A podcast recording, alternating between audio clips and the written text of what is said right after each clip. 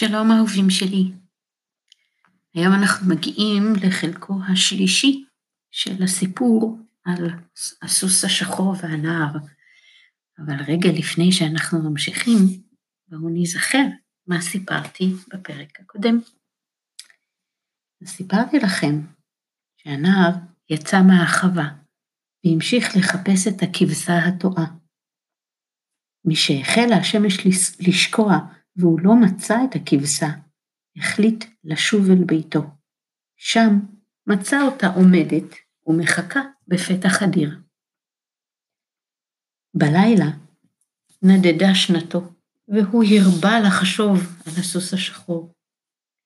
בתוך כך גמלה בליבו ההחלטה לבקר אותו השכם בבוקר, מבלי שאף אחד ידע על כך.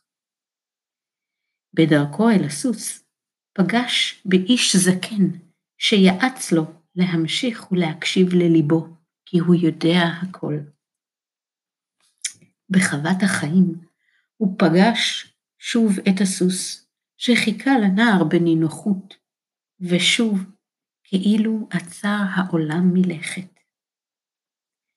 כשנשמעים לפתע צעדים בעורבה, יוצא הנער ומסתתר שוב מאחורי הסלע הענק, וצופה במתרחש.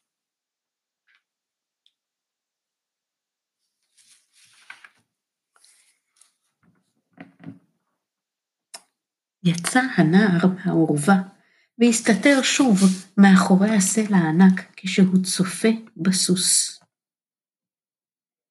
והנה עיניו רואות את איש החווה הגדול, מנסה תחילה בבקשה ובעדינות לעקף את הסוס ולשים לו ראשיית רכיבה.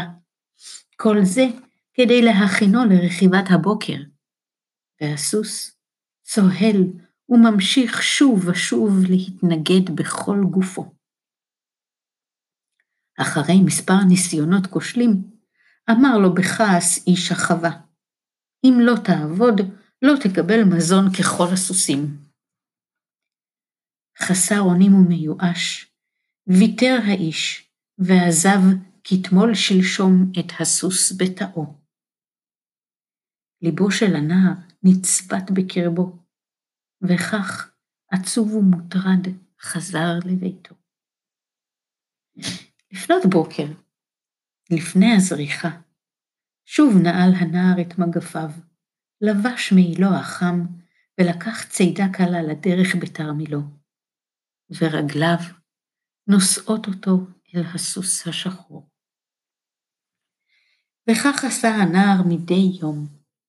לפני הזריחה היה מבקר את סוסו האהוב ושוהה במחיצתו עד עלות הזריחה.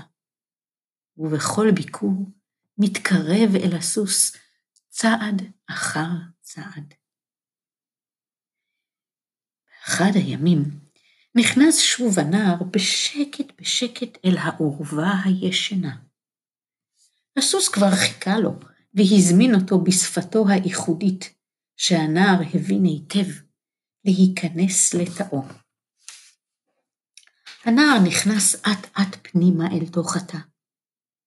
מבטיהם כבר הכי קרובים שאפשר, ובעדינות רבה הוא ליטף את הסוס בבטנו ובראשו.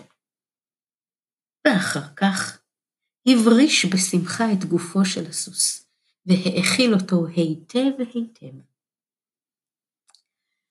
פתאום עלה בו רצון עז, והוא החליט באומץ רב לעקף את הסוס ולשים לראשו ראשיית רכיבה. הסוס נענה לנער בהסכמה מלאה, ומלאכת הכנת הסוס לרכיבה הסתיימה ברוגע והנאה.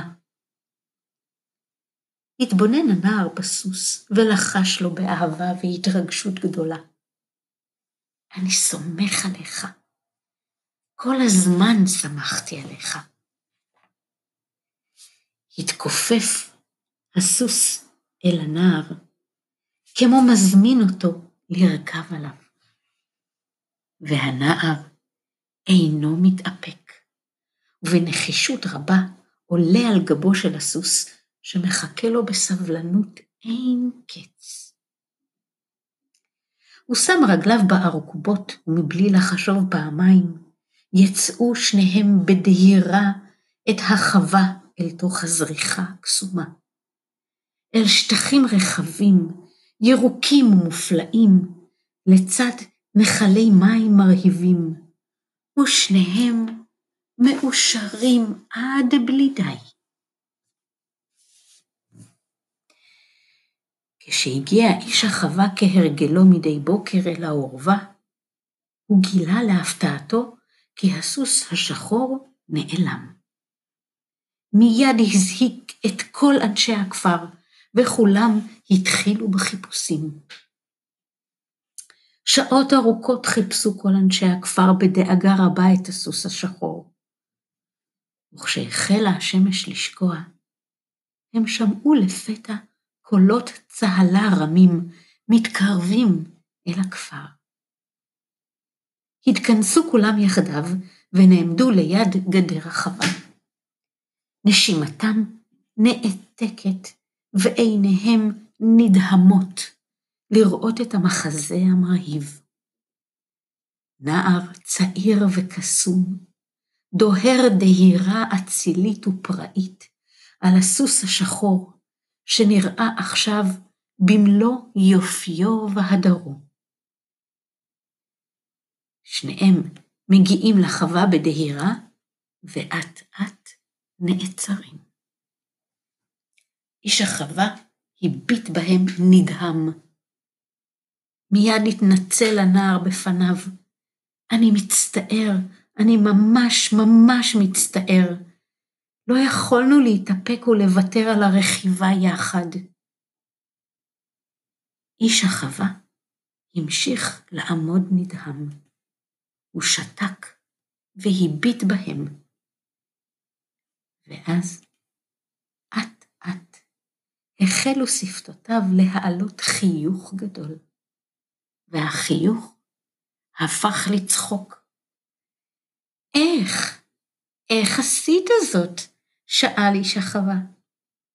כל כך הרבה ניסיונות שלי כשלו. ספר לי, ספר לי בבקשה את סודך. השיב הנער, אין לי שום סוד, אני פשוט הקשבתי לסוס השחור מתוך ליבי. כולם הופתעו והשתוממו מתשובתו הפשוטה של הנער. חיבקו אותו אנשי החווה באהבה רבה, והזמינו אותו לסעוד עמם את ארוחת הערב הטעימה. מאז, בכל בוקר, לאחר שמסיים הנער לראות את עדר הכבשים המשפחתי, הוא מגיע אל חוות החיים, מאמן ומטפל בסוס השחור. והשניים הפכו לחברים הטובים ביותר. להתראות אהובים שלי. נתראה בסיפור הבא.